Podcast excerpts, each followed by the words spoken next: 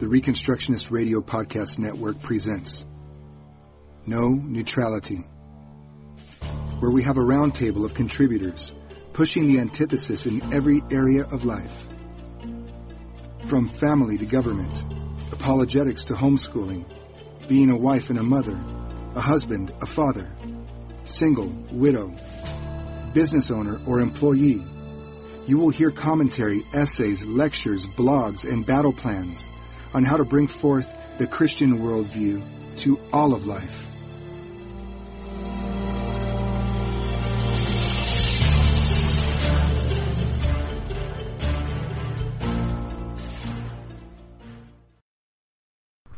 This is a Reconstructionist radio production. The following audio blogs can be found in written form at foundationsofreconstruction.com. Psalm 2 The Messianic Reign of Christ, written by Jonathan Clark. The scriptures declare that Christ is reigning now as King of Kings. In Psalm 2, we have a graphic display of Christ's messianic rule over all the areas of human life, thought, and action. The psalmist begins with a question why do nations and peoples rage and plot vain things? These nations can be described as foreign, Gentile, heathen, pagan, and even as a troop of animals. They rage like the snorting of spirited horses. These peoples murmur, growl, ponder, imagine, and meditate, but all in vain. Their beastly roaring is empty, worthless, and fruitless. Next follows a statement in which we learn why they rage. The kings and rulers, the honorable and royal magistrates, are placing themselves so as to stay. From this position they convene and assemble together in stubborn opposition to the Lord, the self existent and eternal one, the supreme authority, controller, and master, and against his anointed, who is a consecrated king, priest, or saint, and specifically is the Christ and Messiah. The psalmist goes on to tell what these rebels say Let us burst and cast away the bonds and cords of the Lord. They want to root out and hurl away God's chastisement and restraint. These cords can also refer to a halter. Again, the psalmist compares these rebels to animals. The nation's beastly description arises from their senseless behavior by setting themselves against Jehovah, the eternal master and sovereign of the universe. The irony is that though bearing the title of king brings a degree of honor, these kings are compared to brutes. While these rulers of the earth try to make themselves immovable, another sits far above in heaven. There he dwells, remains, and endures, unlike the false stability of these heathen. His sitting is like that of a judge in ambush. From this ambush, the Lord is actually laughing in contempt. Who would think the sovereign ruler, controller, and owner of the world would be threatened by this rabble? Thus he holds them in derision, mockery, and scorn. The word even means to imitate anyone's voice in stammering by way of derision, to speak like a foreigner, unintelligibly. The ridicule does not last forever. Soon enough the Lord will speak to the pagan nations in wrath, ire, anger, and great passion. This will make them tremble inwardly, be alarmed, dismayed, troubled, and filled with trepidation. Jehovah's speech is in burning, fierce anger and sore displeasure. This is what he says As for me, I have anointed a king my king. This word for king is the same from verse 1, but this time it is preceded by a possessive. This anointing takes place on Zion, a sunny mountain, and the holy hill of the Lord. The consecrated Messiah stands on the sacred and hallowed hill.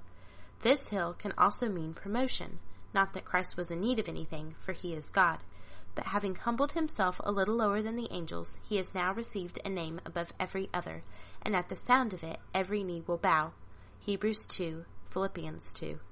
The psalmist now declares a decree or law and appointment. Jehovah speaks to the king, You are my son, today I have begotten you.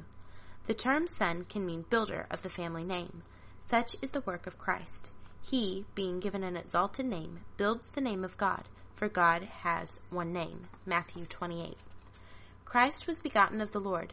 This word for birth and conception brings life to mind. Thus, this beginning is aptly ascribed to the resurrection of the Messiah.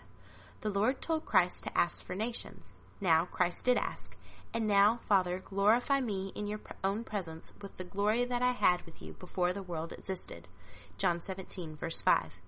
The angelic host proclaimed, Worthy is the Lamb who was slain to receive power and wealth and wisdom and might and honor and glory and blessing. Revelation 5, verse 12. The Son was presented to the Ancient of Days and given dominion and glory and a kingdom that all peoples, nations, and languages should serve him.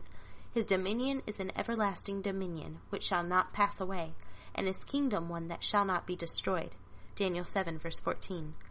The same term for the nations given to Christ is found in verse 1. These will be his domain and possession. Not only these, but indeed the whole earth to its uttermost and extreme limits will be in the hand of the Messiah. Possession means land or something seized. From whom was the earth seized?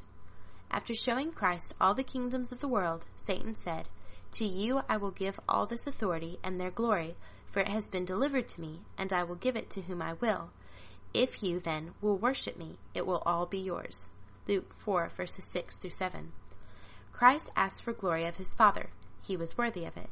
Satan offered the glory of the nations to him on his own terms. Worship me. The devil did have authority, Revelation 13, verse 4, but Christ said that now is the judgment of this world. For, now is the ruler of this world cast out, John 12, verse 31. Also, a voice in heaven proclaimed, Now the salvation and the power and the kingdom of our God and the authority of his Christ have come. For the accuser of our brothers has been thrown down, who accuses them day and night before our God. Revelation 12, verse 10. Satan lost, and Christ received all authority in heaven and earth. Matthew 28. The Lord will give the Son the uttermost and extreme limits of the earth as his possession. As Abraham Kuyper declared, there is not one square inch that does not belong to Christ. Furthermore, Christ says that the Messiah will break to pieces these nations with a rod or scepter, and that of iron, or firmness and hardness. Consequently, these kings are called to rise above the level of unreasoning animals and be circumspect, intelligent, understanding, and prudent. They must be chastised, instructed, corrected, reformed, reproved, admonished, and ready to receive chastisement. The kings must be teachable. They must also serve the Lord. This means to be his slaves and worshippers. They are compared to husbandmen, workers, and tillers. Magistrates must break up the hard ground of evildoers so that the church will have fallow ground to plant the word. Rulers must do this in holy fear, reverence, piety, joy, and trembling. Finally, the kings of the earth are commanded to kiss the Son. The Son is the heir apparent to the throne. The kiss signifies how the vanquished promise fidelity and submission to the conqueror. A warning is added, lest the Son be angry and you perish in the way when his wrath is kindled. Perishing in the way means to wander away and lose oneself from a course of life or road. Destruction is the end of wandering like lost sheep, for God's wrath is like a consuming fire. However, a glorious promise remains. Blessed are they who take refuge in him. Blessedness consists in true happiness when nations flee to Jehovah for protection, confide in him, and put their trust and hope in him. All nations have faith. Cursed rebels are those heathen and pagan ones who worship not God, but happy are they who unconditionally surrender to the King of Kings. The Bible and Race, written by Caitlin Smith. In today's society and culture, we are inundated at every turn by the evil of an idea that a single man propagated in the 1800s. It was a hypothesis that had been around for several years in the American colonies and grew during the subsequent epochs in our history, in which wars were fought, territories won, and states annexed into our Union. This idea was made popular by a book and read by countless people who accepted the idea. This was the idea of different races among humans. It was the idea of hierarchies, of castes of people whose value and worth is determined by the color of their skin and their physical features. This simple, sinful idea that has far reaching consequences, as all sin does. The effects of this we are still seeing in this day and age all around us, on television, on the radio, in the newspapers and magazines, on the internet, etc., etc., etc. In the 19th century, a revolutionary book was written entitled On the Origin of Species by Means of Natural Selection, or the Preservation of Favored Races in the Struggle for Life. Simply known as Origin of Species, Charles Darwin's work's fame spread far and wide as people perused its pages, read and ingested the message, and applied it to life. At the time of the publishing of Darwin's work, there was already a system of slavery in the United States. Within 25 years, however, the system was abolished, and America was faced with the task of building up a new nation, all the while incorporating this view of humanity. Darwin's book popularized the idea of white supremacy and provided the basis upon which several different Ku Klux Klans were founded and operated. It was also the basis for several different laws known as the Jim Crow laws, that assured separation between those of white skin and those of black skin, enforced punishments of those that dared to defy these unethical laws, and violated basic constitutional rights of all those individuals who happened to have the wrong color of skin. The laws, this book, and the important figures during this time all succeeded in propagating this unethical idea. This was the idea that somehow those who are different from yourself are not humans, but instead some type of animal that has gradually progressed towards humanity. As always, the Scriptures, the very Word of God, should be the supreme authority on our lives, not the words or ideas of men. The origin of our humanity is stated clearly in the Bible, in the first book. And God said, Let us make man in our image, after our likeness, and let them have dominion over the fish of the sea, and over the fowl of the air, and over the cattle, and over all the earth, and over every creeping thing that creepeth upon the earth. So God created man in his own image. In the image of God created he him. Male and female created he them. And God blessed them, and God said unto them, Be fruitful, and multiply, and replenish the earth, and subdue it, and have dominion over the fish of the sea, and over the fowl of the air, and over every living thing that moveth upon the earth. Genesis 1 verses 26 through 27. We clearly see throughout Scripture that we have all been created in the image of God, as the imago Dei. We are told that there is neither Jew nor Greek, there is neither bond nor free, there is neither male nor female, for ye are all one in Christ Jesus. Galatians 3 verse 28 we see that we have all descended from only two humans, Adam and Eve. Adam called his wife the mother of all living in Genesis 3 verse 20. Acts 17 verse 26 tells us that God hath made of one blood all nations of men for to dwell on all the face of the earth. Furthermore, we never read of different races in the Bible. Instead, we read of different kinds the human kind, the bird kind, the fish kind, etc. Humans are a kind God created. There is no different subkinds based on skin color, height, weight, or any other distinguishing characteristic. Only humankind made in God's image. We are all created with different genes and characteristics, but we are all of the one race of humans. We all have the same pigmentation in our skin, melanin. Some people have more and some less. There is no right skin color or wrong skin color. The idea of those who have a darker skin color being less human is preposterous. This is the ideology which has caused human beings to be locked in cages, experimented upon, and abused as though they were animals. One Race, One Blood by Charles Ware and Ken Ham. This idea has allowed white people to feel free to treat others as though they were nothing but scum.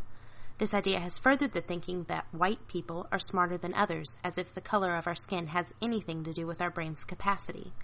It was this thinking that caused a white gentleman in the mid 19th century to feel that a black woman was different than any other woman, and therefore insist that she give up her seat on the bus for him, even though the acceptably polite action of the time was for a gentleman to give up his seat for a woman. Yes, I feel strongly about this issue of racism. I hate to hear a person, created in the very image of God with an eternal soul, be spoken of in a wrong manner simply because of the color of their skin. To hear a person judged unjustly and to see the prejudice that exists between those of different nationalities and ethnicities saddens me. To hear people mocked and made fun of because of our skin color is a terrible thing. This takes place in churches, this takes place in our neighborhoods, in our schools, and in the grocery store. This is something that we must stop. We cannot call ourselves Christians, followers of Christ, and have this attitude of hatred to those who look different than we do. John states it this way if a man say, I love God, and hateth his brother, he is a liar. For he that loveth not his brother whom he hath seen, how can he love God whom he hath not seen? 1 John 4 verse 20. Paul declares that, so we, being many, are one body in Christ. Romans 12 verse 5. We are to emulate our Saviour's example in all things we do. He purposefully set out to Samaria. He purposefully spoke to the woman at the well. And because of our Lord's graciousness to speak to those who others considered not worth their time, he won their souls to himself that day. John 4. We have grown even more segregated and prejudiced in our nation as time marches onward. There are so many racial prejudices that we are inundated by it every time we hear the news, read a magazine, read a newspaper, search the internet, etc. Anything or anyone that is deemed less than human, we kill. Racism is the root of multiple problems in our land today. It is so much of a problem that we have created new races of people and now distinguished by black, white, law enforcement officer, and those that scientists call a fetus. We find ourselves inconvenienced by that thing growing inside of us, dependent upon our lives as mothers, and that tiny little soul is deemed less worthy than a human for life. All the while, the mother is deemed so much more important than the tiny baby that is utterly dependent upon its mother for the oxygen and nourishment it receives. And so we legally kill the baby, and because the baby isn't seen as a human, it is seen as being in some sort of in between state, half human, half something else. If the baby inside the mother was seen as fully human, with constitutional rights secured by law, the murdering of a child through an abortion would be considered a crime. The law enforcement officers that have sworn to uphold the law are no longer able to do so. They are met with opposition at every turn because of an idea that people somehow have been given a right to act however they want. This is ultimate anarchy. They cry unfair when they get the punishment they deserve, and it has nothing to do with the color of a person's skin, as we are being told. They are both black and white officers who are being gunned down, beaten up, and disrespected. Both fair skinned people and dark skinned people are the perpetrators. It has nothing to do with race, but it has everything to do with racism. The idea that someone in a uniform is somehow less than the person walking down the street, and vice versa. This terrible sin has to be repented of by our nation, starting with us, those of us who claim to be followers of Christ Jesus. Churches have been split over this issue. We must repent of this terrible sin and turn to the Lord, asking Him to help us overcome this way of thinking. We must ask Him to teach us to think His thoughts after Him. We must live a life in which others can see Christ through us. We must live in such a way that the light of His glory can shine through us upon a lost and dying world. The Gospel, a full orb definition, written by Jonathan Character. As Christians in the modern world, we all too often fall into the trap of limited and digested definitions. One of the most common of these digested, abbreviated definitions is of the word gospel. Most people will realize that the word gospel literally means good news, but is that all it means? A historical study will reveal that it is not. The word gospel was originally a technical term used in the Roman Empire, which meant the good news that the king or emperor has come to the throne and assumed power. When you proclaimed the gospel, you were proclaiming, literally, that the anarchy was over, the time of trouble was over, order was about to be reinstated, the king was enthroned. Now, is this the gospel of Christ? Is it a proclamation of an ascended and reigning Messiah? All too many Christians today, by their dispensational antinomianism, deny the true meaning of the gospel. Christ's messianic reign is relegated to some future day, and his law, which must hold sway over the nations, is in no way binding upon men today. This is quite serious plague of the church. The scriptures do not present the gospel as limited to pietistic salvationism as it is presented today. Christ proclaimed that his rule, kingdom, was all encompassing. Furthermore, his gospel was the gospel of the kingdom of God. Mark 1, verse 14. In the scriptures, the story of the gospel begins before the beginning of the world and is concerned with the glory of God throughout. It is the story of God's sovereign choice to save wicked sinners. It is the story of us, in Adam, created in perfect fellowship with God, unstained by sin. It was at this point that the fall entered, and God did something which wrecked Satan's plans forever. He established a means of redemption for covenant breaking man, the man Jesus Christ. God did not have to do this. Because of his holiness, he had the right to invoke a curse upon man for his sin and damn him forever. But rather than doing what God could do, and perhaps should have done, God instead promises to redeem. God does not only bring the curse, but instead promises first to bring forth his Messiah, the woman's seed, to crush the head of the serpent. This is the beginning of a long story of God's grace flowing through history in beautiful, harmonious detail. Long before Christ ever walked the earth in his earthly ministry, God gave us everything we needed to know Christ as Savior and as Lord. The story is that God is coming to save, Isaiah 9, verses 6 through 7. We are also told when he is coming, Daniel 9. We are told about his life and earthly ministry, Isaiah 53. But this is not all. We are also told that this Messiah was coming to bring salvation, forgiveness, and his kingdom rule in history. I saw in the night visions, and behold, one like the Son of Man came with the clouds of heaven, and came to the Ancient of Days. And they brought him near before him, and there was given him dominion, and glory, and a kingdom, that all people, nations, and languages should serve him. His dominion is an everlasting dominion, which shall not pass away, and his kingdom that which shall not be destroyed. Daniel 7, verses 13 through 14. The Messiah was coming to bring a kingdom such that the earth shall be full of the knowledge of the Lord as the waters cover the sea. Isaiah 11. For he must reign until all his enemies are made a footstool for his feet. Psalm 110, verse 1. This is where we are now. We are a part of his process of him bringing all men and nations to himself. The gospel is the good news of forgiveness, reconciliation, and eternal life only in Christ and his atonement. We are wretches, miserable, worthless sinners whose hatred of God would lead us to spit at the very clouds if we could. This is our condition before God, and He loved us, those which fit the description above, perfectly, so much that He took upon Himself flesh, lived the sinless life required of us, died the death that we should have died, was buried, rose again, and ascended to power. And He now calls all men everywhere to repent. Acts 17 to turn from darkness to life, from bondage to Satan to servanthood in his glorious kingdom. The call of the gospel is to turn from sin and self righteousness to trust in the Messiah. But this gospel is not limited to personal, private salvation only. Instead, it is the gospel of the kingdom. It is the good news of God conquering sinners who were ethical rebels against him and using these frail individuals as the instruments of bringing his rule to expression, even to the ends of the earth.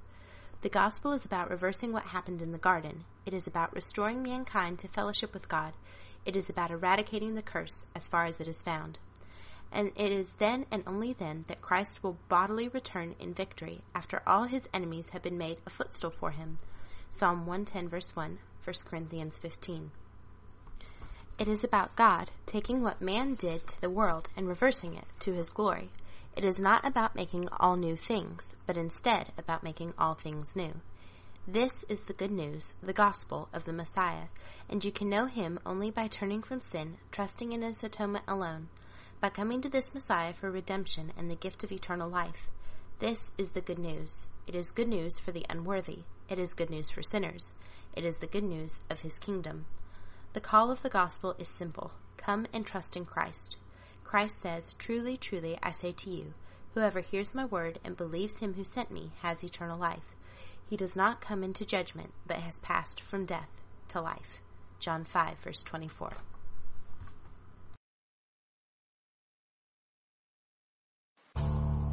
Thank you for listening to this episode of No Neutrality on the Reconstructionist Radio Podcast Network. Don't forget to visit ReconstructionistRadio.com to download your favorite audiobooks and podcasts. And if you are a Christian Reconstructionist blogger and you'd like to contribute your blogs into this audio blog format, click on the volunteer link on our website, send us an email, and let us know you'd like to join the team. May Christ be glorified and his kingdom extended from sea to sea and from the rivers to the ends of the earth.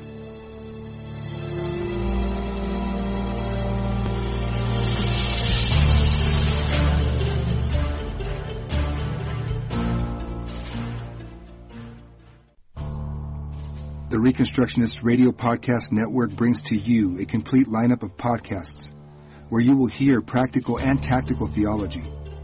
Our desire is not simply that you consume our shows, but that you also live out your faith in every area of life. We can talk all day long about these things, but if we fail to put them into practice, then we fail as ambassadors of Jesus Christ our King. Subscribe now to your favorite Reconstructionist Radio Podcast Network shows or you can subscribe to the Reconstructionist Radio Master Feed, where all of the content we produce, including the audiobooks and audio articles, will pop up as soon as they are available. And don't forget to visit ReconstructionistRadio.com to volunteer as a narrator or to partner with this ministry financially. May the Holy Spirit stir you into action for Christ and His kingdom